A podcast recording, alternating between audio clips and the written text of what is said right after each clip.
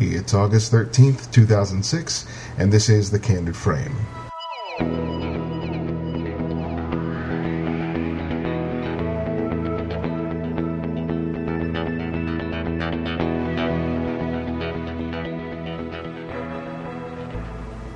Well, welcome to another show. Uh, by the time I'm uploading this episode, I'll probably be on my way back or already be back from my photographic workshop in Santa Fe with Jay Maisel. And I'll likely be making some comments about that uh, two weeks from now when I post the, the very next episode. But I'll probably be probably be uh, editing this episode on the plane flight uh, to Santa Fe. It's, it's, I think the idea of it is very cool that the fact that I can do this even though I'm going to be you know, traveling thousands of miles above the earth. So, uh, yeah, small aside, but I think just the fact that I have all this technology in this small little box that I can take anywhere with me is really kind of amazing. But uh, besides that, I wanted to talk about our guest for today. And I met Regis Lefebure uh, a couple of years ago when they had Canon released the Canon uh, Digital Rebel, the, the, the, first one. And uh, I went to a junket in Monterey where they were having an American Le Mans race, and I had the opportunity to not only use the camera but have the chance to shoot motorsports. And my knowledge of automobiles is pretty limited. I mean, I have a car, I drive it, but uh, beyond the fact that uh, it requires gas and an oil change every 3,000 miles, my knowledge of uh, cars is pretty limited, and my knowledge of motorsports is even less so. So uh, I went up there, and they give me this gear and these long lenses. I think it was like a 300 millimeter lens, and I had an opportunity to go out and, and shoot these cars that were going hundreds of miles an hour. And um, well, I took a lot of pictures. I really can't speak to the quality of the images but uh, I, it's hard to justify uh, the amount of hard drive space that the hundreds of images that I that I took take up on my hard drive. Um, the realization was is that uh, shooting shooting motorsports is is a challenge, and being able to create real great photographs is is a real skill. And Regis is has that skill he is very good. When you visit his site, I think you'll be as amazed as I am uh, at the quality of his work. Because his work is more than just documenting a race or documenting a, a driver taking a turn. He has a real wonderful awareness of color and composition that's really phenomenal. Um, it's it's always difficult for, for, for a photographer to make a real distinct mark on on a real competitive market like uh, Regis has to contend with. But I think when you take a look at his photographs, you, you'll feel that he has succeeded in doing that. His editorial work is just as strong, and, and when you take a look at his portraiture and, and the, his other work on his uh, website, I think you'll agree. Um, whether or not you have an interest in motorsports, you'll have an interest in his photography because I think it's an exceptional uh, example of how a photographer, when he is keenly aware of light, of shadow, of shape, of composition, how he can make virtually any subject not just a document of a moment, but an exceptionally beautiful piece of art. So sit back and enjoy our conversation with Regis Lefebure. To see Blue Velvet last night, first time I've ever seen it. Oh, really? yeah, we have an AFI. Uh, AFI has a uh, they opened a new theater here uh, in their East Coast headquarters. It's like a five minute walk from my house. And uh, what a great theater! Have you seen Blue Velvet? Oh yeah, I saw it when it was first uh, released. Actually, I I was in college on the newspaper and I interviewed uh, Kyle MacLachlan. Is that right? Yeah. so it was very cool. Yeah, the theater here is very is, is fantastic. It's an old uh, movie palace uh, and the decor of a, uh, uh, a 1930s style luxury liner, ocean liner.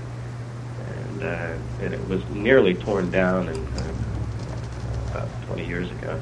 Sat in disrepair for all that time, and then the county government, along with AFI, renovated it and uh, brought it back to life as an AFI, and it's all thoroughly, you know, it's got the latest high-tech wizardry and all that. Big screen, be- beautiful seats, uh, with plenty of leg room. And, uh, and last night for Blue Velvet, they were selling Pabst Blue Ribbons for two dollars a can. it sounds really nice. Excellent. So I bought two and sat down and watched the movie. Oh, very cool. Yeah, man, you need that relaxed time. Yeah. a wild movie. Definitely a signature piece, I would think. Oh, yeah. Yeah. So, uh, so let's get started. Okay. First off, I want to thank you for making the time this morning to talk to me. I've been talking to you the last couple of days, so I know how how busy your schedule has been as of late. So I really appreciate you making the time. Hey, it's my pleasure. I'm honored. Well, tell me, you know, what came first, the love of motorsports or photography? Um, motorsport for sure. Yeah? Yeah, yeah. My uh, older brothers got me into it when uh, I was uh, 12. They were working uh, in support of the events as uh, timing and scoring, and uh, uh, started taking me to local events in Marlboro, Maryland, and then to Watkins Glen, New York, when I was 12 to 13, and um, followed lots of various aspects of the sports, including Indy, Formula One sports cars were sort of my main interest, my passion. And how did that segue into uh, photography? Uh, there was also a desire to uh, to uh, make photographs just from looking at all the various magazines, Life, Geographic, all of that stuff. And uh, it was uh, uh, the two sort of ran parallel to each other, and uh, both sort of sat dormant until uh, until I was in my 30s, uh, and a girlfriend first bought me a camera and uh, and I became a photographer shooting. Uh, I, I actually I started working in a stock photography agency as, a, uh, as an account executive. Uh, actually, because way back before then. Um, I attended a one of the photo schools, one of the art academies, and uh, they went in trimesters. And the first trimester was the tuition was two thousand dollars. I wasn't making a lot of money at the time. Mm-hmm. And uh, I attended one trimester. And at the same time, uh, a friend of mine was starting a stock photography agency in Denver, Colorado. And, uh, and I learned that uh, instead of paying money to spend two, three, or four years in school for an education in photography, I could work as an assistant and uh, assist various photographers uh, and uh, get paid while doing it. It's kind of like an apprenticeship, it very much is an apprenticeship.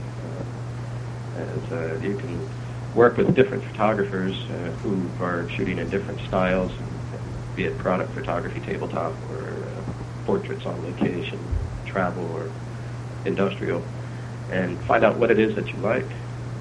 And that's exactly what I did. I, I dropped out of the school after one trimester uh, and worked towards paying off that loan, and uh, and went to work with various photographers um, for a few years, uh, then uh, actually two years, and then uh, um, uh, started working at a stock photography agency because I like the uh, the idea of creating stock photography, shooting what it is, shooting what you like, and uh, and, uh, and of course you're always a bit there's a lot of fear and trepidation about about making the, the jump into a full-time photographer position on a freelance basis.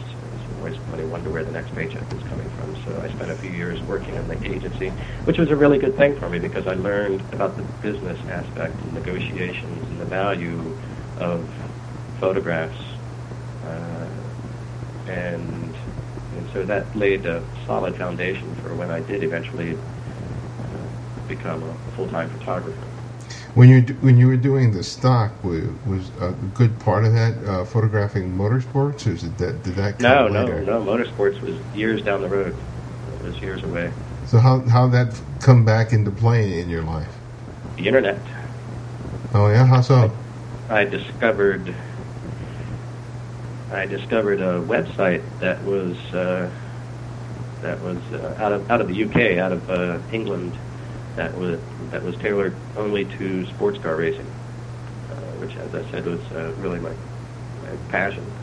And th- and this was in 1998. There was a sports car race coming up in Atlanta, and a new event, um, uh, uh, either was it a thousand miles or ten hours, whichever came first, and. Uh, uh, I'd been looking at this website for several months, just following what was going on, and sort of rekindled my interest in sports car racing. And uh, he uh, emailed the owner of the site and Malcolm and said, "Hey, uh, you get me a photographer pass for this event. I'll provide you with images." And while I was there um, doing the event, uh, I met another British photographer, John Brooks, who uh, turned out we were sort of like uh, brothers in a sense. We were both passionate about the sport, about photography. And um, at the first event the following year at Sebring in '99, he introduced me to uh, magazine editors, uh, and I became their contract photographer for this new sports car racing magazine that was devoted to the American Le Mans series uh, in particular, and other aspects of sports car racing. And uh, so that uh, that really got me started in attending all the events, and through that made other contacts. For instance, with Audi, who became a major client Mm-hmm. when the magazine folded two years later. I had the chance to to, you know, to first meet you and then see you at work back in Monterey a, a, a couple of years ago, and it gave me a real newfound appreciation for the difficulty in in being able to do this well, which you do exceptionally so. Um, but tell me about your own learning curve in terms of being able to create distinctive images of, of, of motorsports because it's it's a it's a challenge on so many counts. Right. Yeah, it certainly is, uh, and it goes back um, uh, to working at the photo agency, uh, and, even before then, uh, I um, uh, fellows who might consider mentors, uh, but only through books and magazines and seeing their work with folks like Pete Turner, Jay Maisel. Uh, lesser known might be uh, Richard Hamilton Smith out of Minnesota, does a lot of commercial work in a very artistic sense. And Freeman Patterson out of uh, Canada does uh, got some amazing books. On, uh, not a complete collection, but uh, his books on photography and the art of seeing were really instrumental in, in helping me to develop a, a style to see beyond what's what's there and to see more into the spiritual or the uh, the uh, emotional, the psychological, what what's in front of you, uh, and also to see in terms of art and composition, design elements, color, light, shadow, shapes, and, uh, and so there was uh, a solid foundation in place before I got into motorsport when it came to when it came to photography. I'd also had a background. Uh, I'd studied art uh, when I was in high school and college, and uh, had some wonderful teachers that uh, really instilled a good sense of uh, design and use of color. Uh, so there's uh, the, the, all those sort of came into play when I got into motorsport photography. Yeah, because that's what I really love about looking at, at your images is there's such an awareness of color and, and, and composition. It's not just documenting uh, a race, you know. It's you can look at these images just as pieces of art individually, um, which is one of the reasons I always just love taking in your images because it's your images are images that I can really linger on.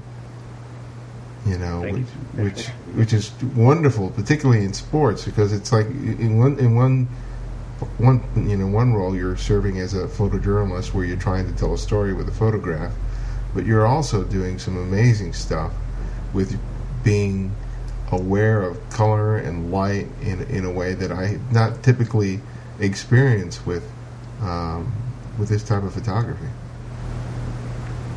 Uh, thank you. Appreciate that. Um, there, there are other instances. There, there are elements in the photographs where not only you know sort of it, it's it's capturing the moment uh, where uh, the driver might be banging the car over curbs and the wheels are in the air, or, uh, or there might be sparks or something to that effect. Um, capturing a, an instance uh, or the glint in the driver's eyes, that kind of thing. That also adds a little extra element Mm-hmm. to, to the work. And to be good at, at sports photography, you really need to know your your your sport. Um, what what elements of of of the driver and particularly the track itself do you need to be aware of in order to really make some successful images? Uh, that's a good question. Think about that. Uh, in terms of drivers, it's good to know their style, uh, to know um, how they may attack a particular corner. Uh, and in terms of circuits, it's it's there, there's certainly benefit gained from knowing the circuit and the, the, the corners and the events and what time of day to shoot from which from which location and to to sort of step out of the ordinary and to think of something uh, that's uh, that uh, is different from the norm Mm-hmm. uh, to to to look at uh, look at something from a different perspective. Say, well, everybody's over in this location. Let's go over. Let's go over and uh, look at it from the other side and uh, see what I might come up with. Or is there a way to uh, gain some elevation or a low perspective? Uh, uh, I think I sort of got away from the question there. How about how about the the um, in respect to the track? Because I remember you mentioning, you know, you, you find a good location of the track, and then all of a sudden all the other photographers are, are, are there. Yeah, they, they you- tend, we tend to sort of move in herds. Um, yeah, that's it's kind of an interesting thing uh, in that um, there might be four or five of us standing at one location, and somebody, and then suddenly somebody sees uh, someone standing down to the left or the right or whatever, and everyone migrates over that way, like lemons uh, follow each other into the sea. Um, uh, and, and that's that's sort of a hard thing to break away from. We also find ourselves looking at each other's works, seeing where they're shooting from or how they're how they're uh, capturing a particular location event, and uh, and many times we all go out and we copy that, and that's okay if you go out and do it better, I suppose. If you do it slightly different make it better, uh, but uh, then you sort of lose the, the creative spark by doing that. It's, it's good to go out and walk the circuit. And, you know, for instance, I have an, an assistant uh, photographer who uh, sometimes travels with me to events, uh, or else I need to one that I can't make. And the first thing he does is he goes out and he walks the complete circuit uh, at the end of the day or during the event, uh, first day of practice, and and makes notes of of, uh, of where he wants to shoot at a particular time of day, which is a very smart thing to do. And he comes away with with images that are completely different from what everybody else is doing. Yeah. Some of the images that you've done are, are I think, uh, are, con- are sort of conceptual. You really have to think about them ahead of time, especially because of your proximity to the vehicle. Uh, one of them I saw on your website is is with the uh, with the wheel of the car very close to the frame, and I guess it's it's right on the track. Ah, right, yeah. Spa, Belgium. Was in a uh, an Audi station wagon, Avant they call it, and uh, that particular corner that we were approaching is one of the most popular, most notorious in all of motorsport, um, called Eau Rouge, uh, where cars will go through at 160 mile an hour, and the dri- it's this uh, attempt at bravery where the drivers will try to go through it without lifting their foot off of the gas pedal. And uh, and so I was hanging out of the window with a fisheye on a on a uh, on a camera and a handheld and slower shutter speed, of course, to capture the movement, the spinning of the wheel, and um, and with the fisheye lens, being able to get all of that corner, so it's you know, a signature shot of of that particular corner in that, that racing circuit. It's a great photograph. Thank you. Um, in, in terms of some of the shots that you have, uh, there's several. Uh, I think uh, with the I guess with the Audi, Audi uh, team drivers, where you have I guess you're on a on a car in front of them. Mm, right. Uh, shooting car to car, as they call it, or tracking shot. Yeah, and some of them you're, it looks like, it looks like you're using a wide angle lens. And you're pretty close. How how does that work? You know, logistically in terms of being able to create the shoot. Well, it, the way that I'm doing it is fairly primitive in comparison to what the um, car shooters are doing for the uh, car companies that you see in ads and that, where they have huge, elaborate rigs and uh, with the camera mounted to uh, like a lattice work of uh, tubes and pipes attached to the back of the vehicle. Mm-hmm. Um, uh, most often, you know, this is sort of a spur of the moment kind of thing where we're at an event and we see an opportunity to uh, to get the cars onto the circuit and, and, and, and do a couple of laps uh, where I basically climb into the trunk of the uh, car or the back of a minivan, a sport utility vehicle, and uh, shoot handheld uh, as the cars are uh, traveling along behind us. Uh, and, and I think one in particular the two Audis side by side where they're almost touching. That, that's thanks to J.J. Lehto, the one driver in the one car who likes to have fun. Where he moved over very close to his uh, teammate Frank Biela and uh, was within. Uh, he had to be with less than half an inch of the other car. We were doing 80 mile an hour down the back straight at Road Atlanta. And that's much, much slower than what these guys are traveling, and they know the space of their cars. And it was very much fun because they give them simple hand directions, you know, waving my hand forward to get them to come forward. And so when I do that to JJ, I'm sitting in the back of this Audi A8 um, in the trunk, and uh, and when I wave him forward, he he he puts the nose of the car underneath the bumper of the A8 that I'm riding in, where I could just reach out and I could touch the headlamp covers of the car.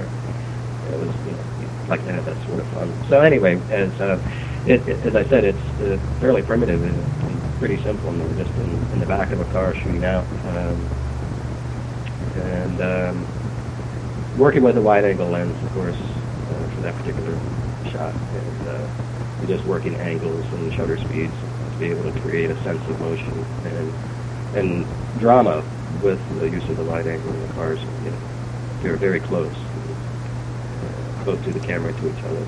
Yeah. What's the most uh, arduous part about uh, shooting these things? Because I know you you shoot a, a, a, variety of different races, including the 24-hour uh, Le Mans.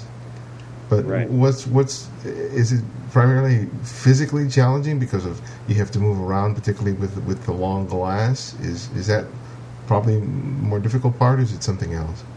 Uh, that's a yeah, that's a that's probably the most difficult aspect and, in an event like the 24 Hours of Le Mans uh, which uh, basically takes place over a week. It's the uh, practice sessions, the qualifying, and, and all of that. Um, extremely long days um, where you're on location for 8, 12, 15 hours a day, the whole week.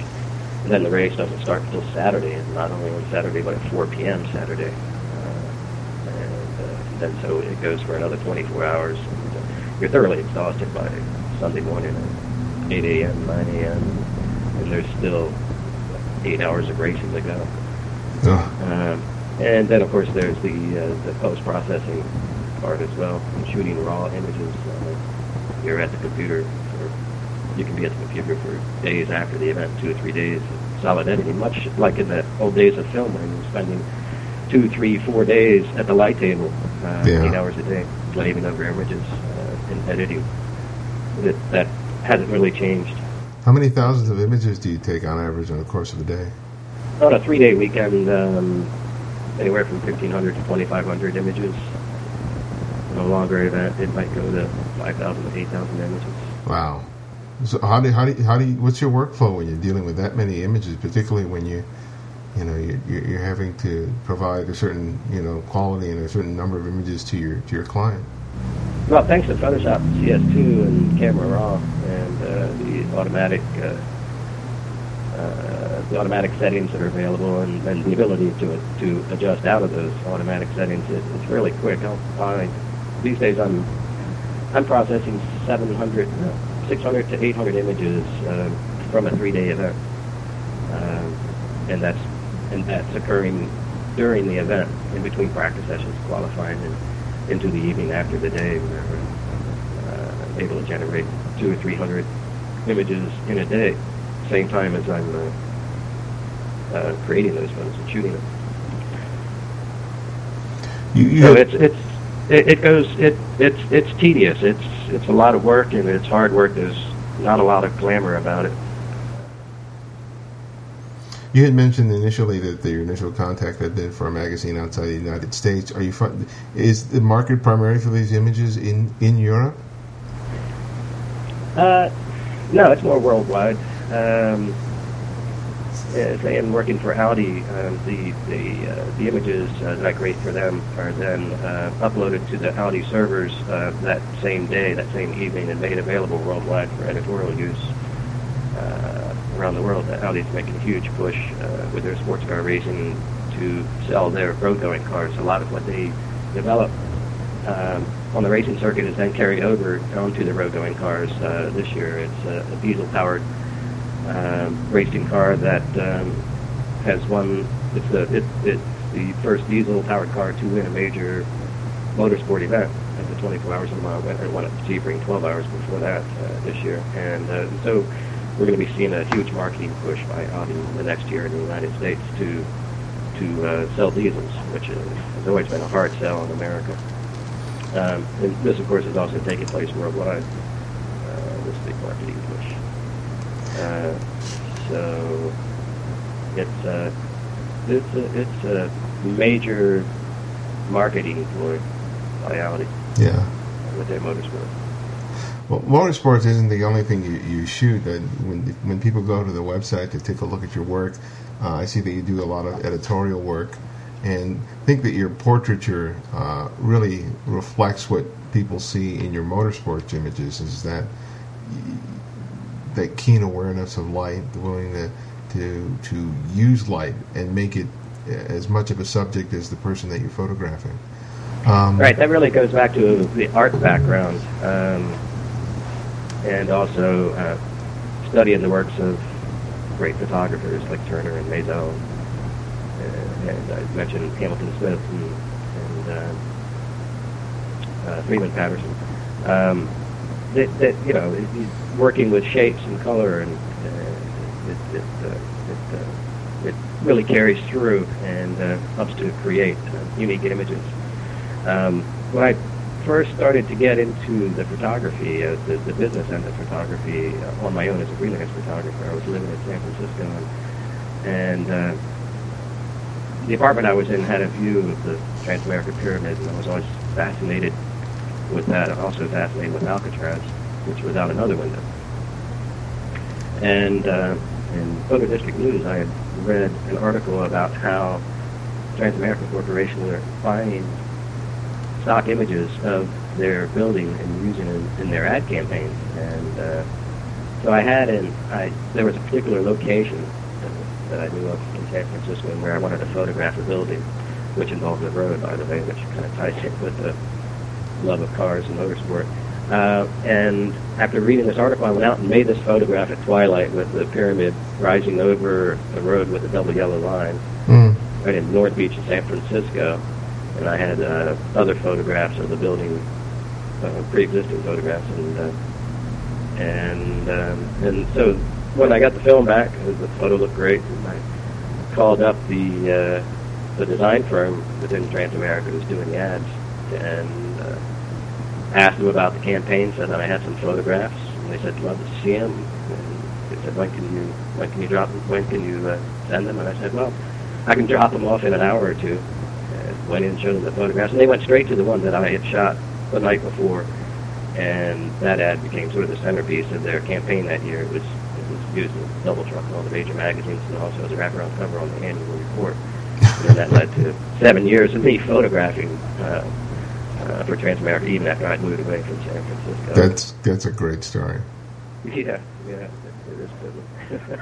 you never know what can happen. That's right. Yeah, that's true. And uh, so, you know, it's it's a, it's it's a matter of going out and making things happen. You know, you can. You know, the cliches. You can only do what you you know what your what your heart. You can always how, how to go. You can do what your heart sets out to do. Something like that. Um, as long as you have the drive, it's, it's, you're, uh, limitless. Yeah.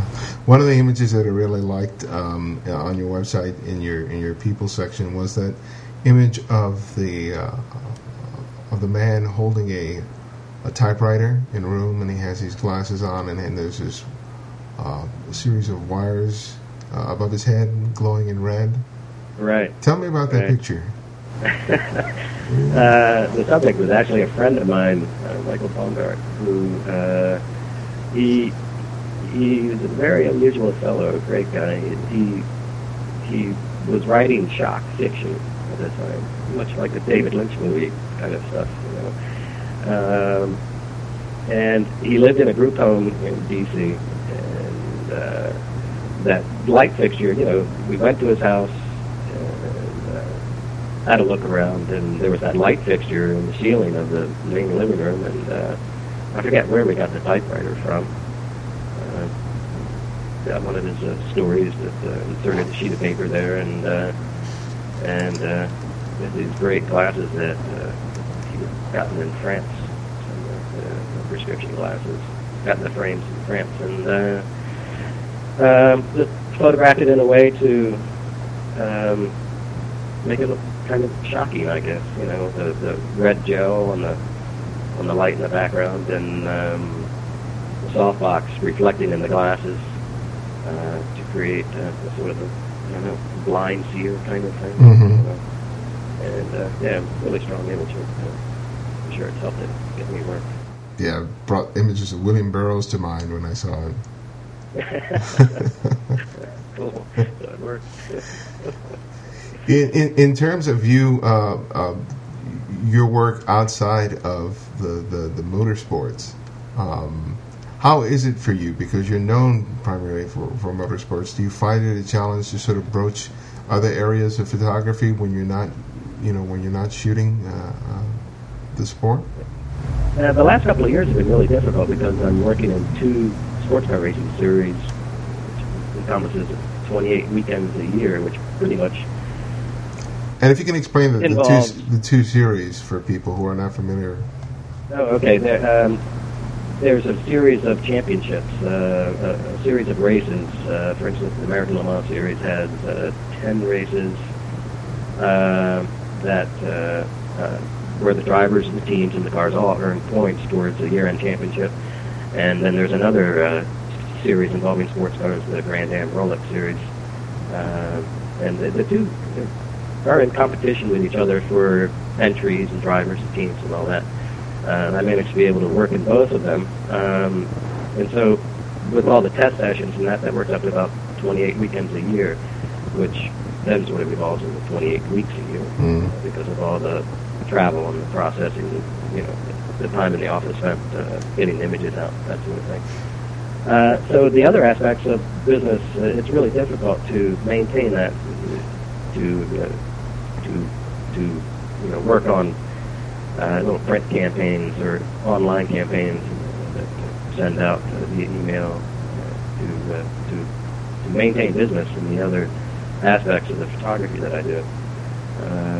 The motorsport back in uh, 2000, 2001, it was about 40%, 35 to 50% of my business, and now it's it's growing. Uh, you know, it's more like uh, 70 to 80% right now, which is something that I don't. It, it's good, and uh, uh, but it's uh, quite a lot of work, and uh, I would also like to sort of maintain work in the other aspects of photography as well. Uh, for instance, this series, this year's series uh, will be one ends Labor Day weekend, and then there's only two races. Uh, the other series after that, October 15th, the last one, and uh, and now I'm looking at okay, what am I doing to to maintain business?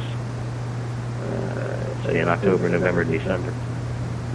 So I'm working on campaigns uh, to uh, to not not only in the automotive industry but uh, the other businesses as well. the portraits, uh, location portraits, uh, the, the travel work, that sort of thing. What kind of work would you like to be doing in terms? Of, what areas of photography would you like to explore that you haven't had, haven't had the opportunity to do today? I would like to get more into the commercial automotive end of things, working with uh, manufacturers and and uh, the aftermarket suppliers and all of that sort of thing. Uh, outside of motorsport, uh, it's very tough nut to crack. It's very competitive. It's very high end,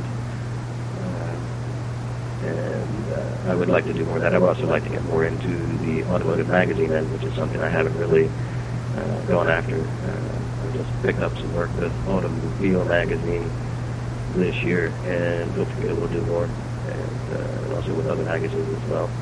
So that's part of the campaign that I'm working on right now. Mm. Are you primarily, when you're working out in the field, are you working with an assistant, you, uh, or, or or no, or does it depend on where you're going?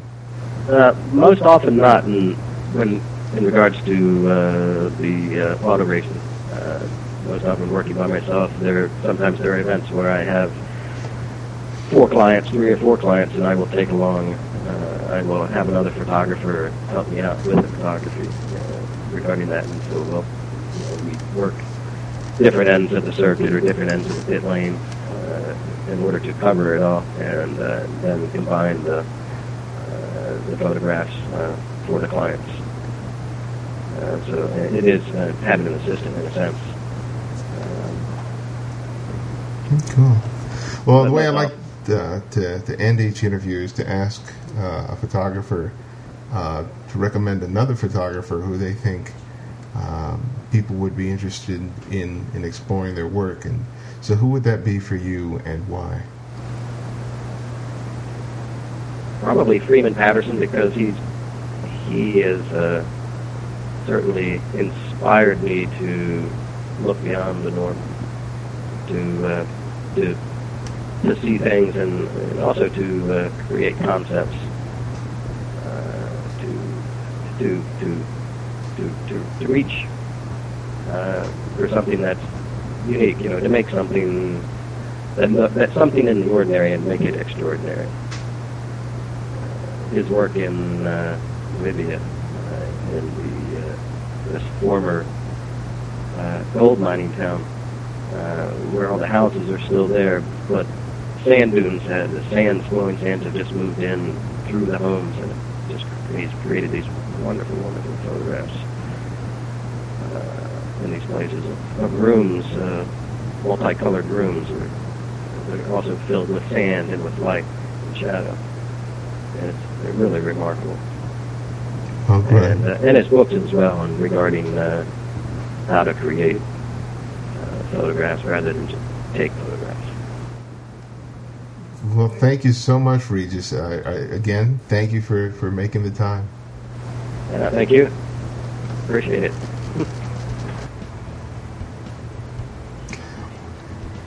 Well, I hope you enjoyed that interview. Uh, it's always a pleasure to, to talk to Regis, and it was a, a good opportunity for me to, to really talk about his work. Well, if you have any comments about this or any previous episode, feel free to email me at thecandidframe at gmail.com or you can leave a comment at thecandidframe.com. Till next time, this is Ibarionex Perello, and this is The Candid Frame.